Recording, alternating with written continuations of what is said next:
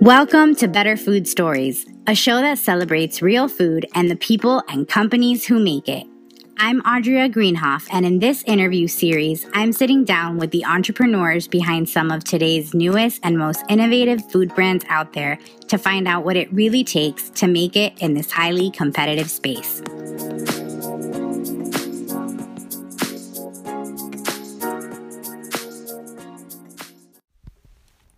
Hey guys, welcome back to the Better Food Stories podcast, the podcast dedicated to celebrating today's change makers in the food industry.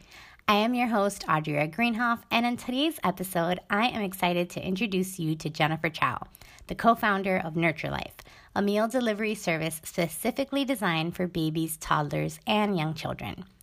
Now, I might not be a mama yet, but if you do know me, then you know that in addition to being a huge fan of exploring new food brands and restaurants, I love me a good meal delivery service, especially when it's health centric. David and I have been huge fans of South Florida based companies like Deliver Lean and Catered Fit for our lunches and dinners. We've also tried other ones like Daily Harvest and Carve and a slew of other companies. So, when I connected with Jennifer to learn more about her company, Nurture Life, I instantly fell in love with the concept and had to bring her on the show to share her insight with you guys.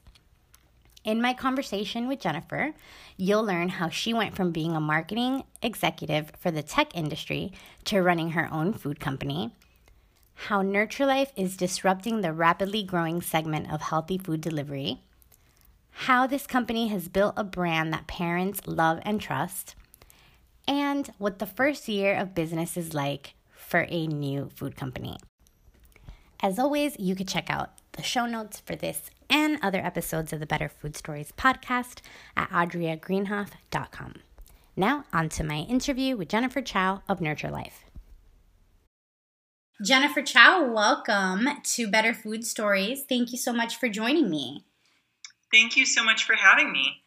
I am really excited to to talk to you today. I love the concept behind your brand and as well as the story behind it. Um, so before we jump too deep into the backstory and the origins of Nurture Life, why don't you just introduce yourself for anyone who might not be familiar with the brand? Introduce yourself and tell me a little bit about what Nurture Life is all about.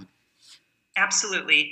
Um, so, my name is Jennifer Chow, and I am a co founder of Nurture Life. And Nurture Life is a company that provides freshly made, wholesome, ready to eat meals for babies, toddlers, and kids. We are a direct to consumer business. And so, the whole premise behind the business is that we want to help parents um, feed their kids better um, in a way that is more convenient, and we want to impact the healthy development of children. So this is a meal delivery um, kind of. It's a, is it a subscription base? How does it work exactly? Yeah, that's a great question. Um, so we are a subscription-based business. What we find is that many of our families want the consistency of knowing what they'll be feeding their kids, um, you know, week after week, and having a solution um, that is um, more consistent. Um, but we also have a lot of families that use this as a backup plan. Um, so yes, we are a subscription service, but we do provide a lot of flexibility with our service. So customers can go every week. They can skip weeks um, they can cancel. Um, so essentially, they can really make the Nurture Life service work for their needs. You mentioned that you offer both baby food and toddler food. Who would you say is your typical customer, and what is it that um, you know their biggest challenges are, and what exactly are they looking for with Nurture Life? We find that our um, you know the majority of our customers um, are families who have younger kids. Um, so anywhere from babies that are just starting to eat solids to um, you know babies who are starting to feed themselves and more interested in finger foods to toddlers and younger kids. We typically find that the majority of the kids that we are feeding range from somewhere between eight and 10 months all the way up until about seven or eight years of age, but we do provide meals for the um, entire baby, toddler, and child spectrum. So essentially, from when babies are first starting starting to eat solids, all the way up until 18 years of age. what we find with our families is that many of our families have pretty hectic schedules.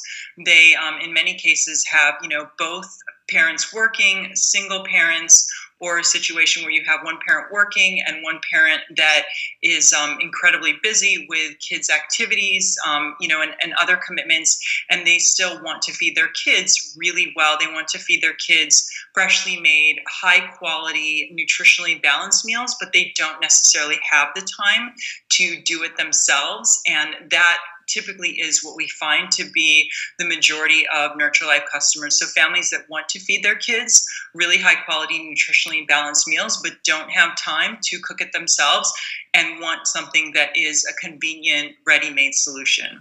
I love, you know, like I mentioned, I love this concept. And I know that the idea stems, um, kind of hits close to home for you. Tell me about where the idea first came from for this company. So, the idea for Nurture Life was really born out of an experience that me and um, my partner, my husband, um, experienced firsthand when our he's currently six years old, but when our um, our our first child just started eating solids. Um, so when our son first started eating solids, right around the time that he was six months of age, we looked around at what the different options were in terms of feeding him, and we really wanted to feed him something that was freshly made, um, so something that wasn't necessarily older than he was, that was high quality from an ingredient perspective, and um, and we didn't really love the different the different solutions that we found in the market, and so I decided to start making all of his food from scratch. Um, so starting with single ingredient purees, um, I would I would spend you know one to two hours, you know, a few nights a week, essentially making his food the night before for the next day. And I found that as he was getting older, I wanted to make sure that not only, you know, were we feeding him really fresh, high quality food, but that we were continually introducing new ingredients. So everything from new spices and flavor profiles to different textures to you know a greater variety and source of produce and proteins. And so what I found was that I would be spending more and more time in the planning and the prepping and the cooking um, than I necessarily had. Um, so, in many cases, I would be doing it late at night. And um, in talking to other parent friends of ours and asking them what were they doing to feed their kids, we were finding a lot of families would use a variety of different solutions, whether it would be boxed food, frozen food, jarred food, etc., um, because they needed something that was convenient and they didn't necessarily have the time to do it themselves. And um, and they would love for a solution that provided something that was fresher, that was higher quality ingredients, that wasn't, um, you know, the same thing over and over again, but that offered a greater variety to really help you know expand their kids' palates. And, um, and that's really how the idea of Nurture Life was born. We wanted to create a solution for families and a product for families that they could feel really good about in terms of the quality of what they were feeding, but in a way that was very convenient for them. I am not a parent yet, but I do have an eight month old nephew. So I've been kind of um, there in the on the front line with him uh, eating, you know, finding out what he's eating and they're introducing my brother and, and sister-in-law are introducing a lot of new foods. And right now he's doing like one to two food combinations. Um, how i know that there's a process as far as once babies can start eating solids like you mentioned you go and you introduce new things. How is that helping you decide on the recipes? And so talk to me about that. Like what are the recipes like and how do they differ uh, once you know the the children are getting older? Yeah, no, that's a great question. So what we do is um, we have three different baby stages. Um, so we have baby stage one, which are single ingredient purees, and this allows parents to do um, exactly what you just talked about. So essentially, introduce you know one ingredient wait a few days, introduce another ingredient. We do with our baby stage one purees um, recommend that families start with things that are more savory. So examples of um, baby stage one purees that we have is everything from like a butternut squash or roasted garnet yam to an edamame puree, which is a little bit more unique, to like more common purees um, that are fruit based purees like the pear um, or golden delicious apple graduating to stage two, we have combination purees, and our combination purees are where we start to get very unique um, from from what's you know currently available um, in the market. And so with our combination purees, we like to combine a variety of different ingredients and spices. So with a lot of our combination purees, we'll have produce, um, proteins, grains, and spices. So examples of our combination purees would be like a blackberry apple chia, or on the more unique side, a squash raisin bell pepper couscous. And they're ever so slightly thicker textured. Um, and then stage three, we have what we call finger foods. And so the whole idea behind a finger food or a Nurture Life finger food is that it is a whole meal, but it is diced up for a child who is just starting to learn how to feed themselves. So the pieces are big enough so that a baby can pick them up self, pick them up themselves and self feed, but small enough so that a baby will not choke on them. Um, so an example of um, of a finger food could be something like a chicken meatballs and um, and pasta, or a ratatouille um, with a pasta, or a turkey um, and garnet yam. Those would be some examples of our baby stage um, baby stage three finger foods. And then when it comes to toddler and kid meals we have essentially whole meals. Um, so the idea behind our toddler and kid meals is that we focus on um, having the right amount of produce um, proteins and um, whole grains um, based off of what a child needs from their age and stage of development and um, our meals range from anywhere from meals that are more suited towards children that are a little bit more selective or, or, a little bit of a picky eater. So, for example, like a mac and cheese or a chicken by smashed yams and green beans. But when we do meals are, that are more suited for picky eaters, we try to make sure that they are very balanced nutritionally. So, say for instance, our mac and cheese with cauliflower, it has a very healthy dose of cauliflower for the vitamins and minerals, and the pasta in it or the elbow pasta is whole grain.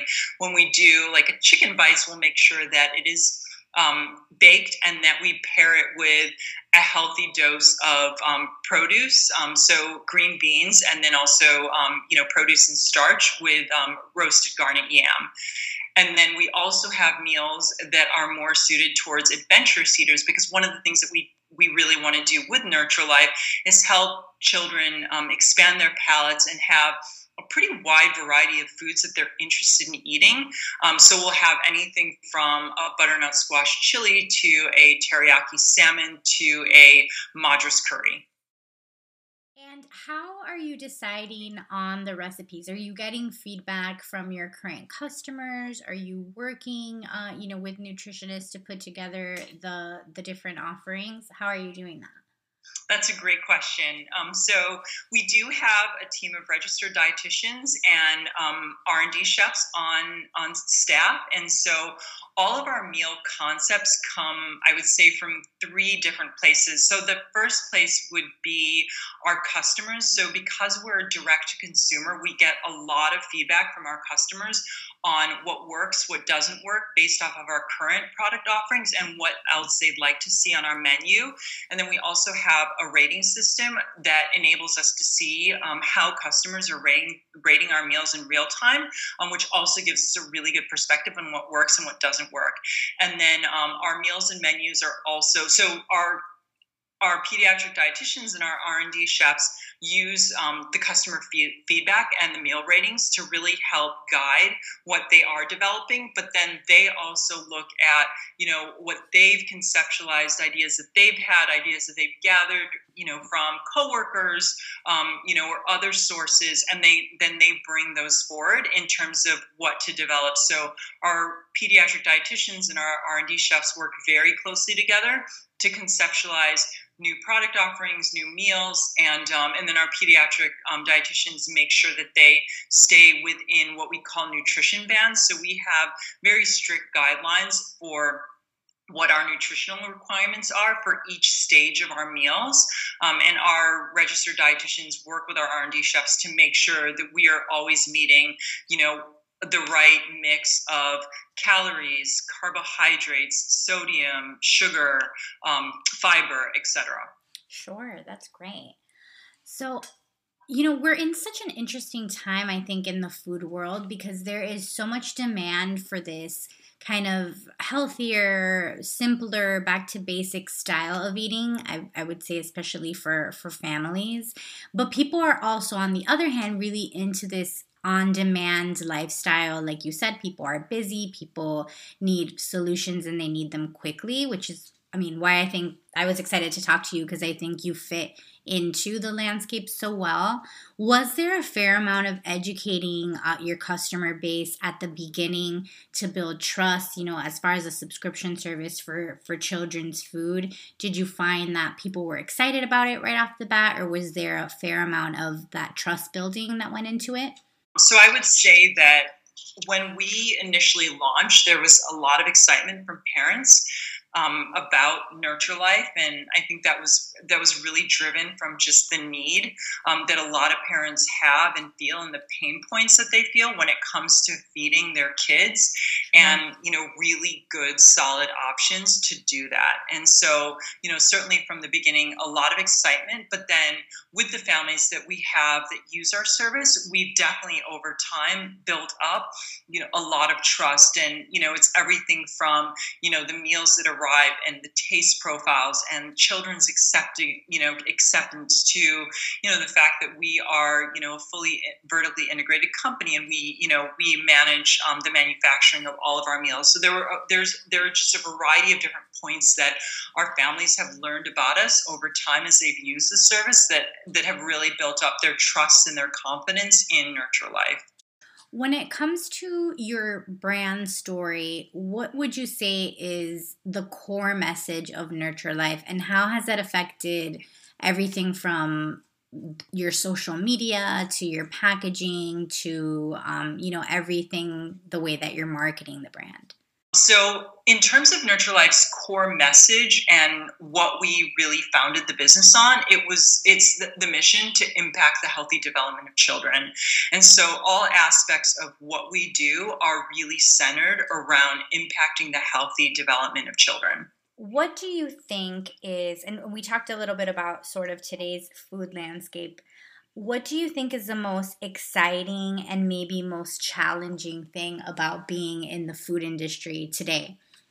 I would say the most exciting thing about being in the food industry today is that we have an incredible opportunity to really change the way parents are feeding their children today and to change the nutritional profile of children um, from the very very early ages um, so starting with babies and, and, certainly with you know with younger kids and with toddlers. And if we can help create a healthier foundation for eating um, with children very early on or for example, change the profile of how children are eating. So we'll have, you know, we've had multiple families that have come to us that have said, you know, my child has really, you know, just had their checkup and has really high cholesterol. What can you do to help us? You know, can you help us change or turn that around? Because my child is, for example, three years old or six years old, and um, and by providing them with a solution um, that is not only you know better for you and healthier for for for your child, but is also something that is practical for parents and is convenient, we're able to do that. So I think that what's really exciting is this opportunity for us to really help change the profile of how children are eating. I think that in terms of challenges, the concept of direct to consumer food is still something that's relatively new. And, um, you know, there are a lot of families who still, um, you know, are not necessarily familiar with or, you know, or comfortable with the idea of meals being delivered directly to their door. They're still much more used to going to the grocery store or going to, you know, a fast food or you know fast food restaurant fast casual restaurant takeout etc and so one of the challenges is getting consumers more and more comfortable and familiar with direct consumer and that's certainly happening with the advent of you know e-commerce providers like amazon doing things like amazon fresh and instacart. Yeah i definitely think it's an exciting time too and i think that as more and more people get you know more comfortable with the whole direct to consumer i think there's so much opportunity for for businesses like yours definitely. For sure. So i want to switch gears a little bit and talk about uh, you and your journey as an entrepreneur. You mentioned in um, our email exchange that this is the first uh, business that you've started. What were you doing before nurture life and has it always been a desire of yours to run your own business? So prior to Nurture Life, I worked in the technology industry um, between the Bay Area and San Francisco. Um, so my career has always been in marketing and um, product management, product development for um, for tech companies. And um, I've worked at a variety of Fortune 500 companies as well as startups, and I've always wanted to, especially towards the latter part of my tech career, um, I definitely had the entrepreneurial bug and, you know, love the idea of starting a business. And, um, you know, when we, when we had our son and came across, you know, the need of feeding him and feeding him better and, you know, and when we came up with the idea of Nurture Life from the experience that we had in wanting to feed our son really high quality food, it's something that we're so passionate about that um, that we were just super excited to take the plunge and start. What was the first thing that you did? Like once you had this idea, what what set the wheels in motion? You know, how did you go from idea to starting the business? Yeah, that's a great question. So we we definitely spent um, while we were in the Bay Area working in technology. I was I was running marketing for um, a high growth um, startup, and we definitely spent I would say a good amount of time after we came up with the initial idea, really kind of you know germinating the idea and talking to other parents and you know friends of friends and you know really kind of coming up with okay is this you know is this a really solid concept to start? Do we think that there is a market need? Is the market ready for you know a solution or a product solution and a service like this and once we got comfortable around that then we started to say okay when would we actually take the plunge and start it um, because when we when my co-founder and i um, decided to start the business we knew that we wanted to go in head first and you know and really really invest both our time, our energy, our resources in building this business and, and building it for scale. And um, so what happened is once we became very comfortable with the idea we both left our jobs left um, the san francisco bay area really looked at okay where where does it make sense to start a business like this? We identified chicago for a variety of reasons. Um, it's certainly you know one of the major food hubs in the united states. Yeah. centrally located from a distribution perspective. And um, it has a really wonderful talent pool. Um, so we relocated to chicago and we essentially spent the first year of the business prior to getting into market bringing on board the right talent that we felt we needed in order to really build this business, laying out all of the different foundational elements to build the business. So, everything from what would our product mix be to building out, selecting and building out a pr- production facility to building out all our standard operating procedures, starting to you know work on our branding, our um, marketing, our technology systems, et cetera, et cetera. And then a year after we essentially started the business, we got into market by essentially doing a pilot, a two month pilot with a variety of different families um, that we didn't know, and um, and really testing all aspects of the products, the service, and um, the whole ordering process and customer experience process before we um, we fully launched the business. Love that. Yeah, I've definitely um, had the opportunity to talk to a few. Uh, Chicago based food startups, and it really seems like there is a lot of support um, in Chicago, especially for for food businesses. Oh, for sure, for sure. Chicago is a wonderful, wonderful place to start a food business. Is there anything that so a lot of people that that listen to the podcast are either food business owners or aspiring business owners in general.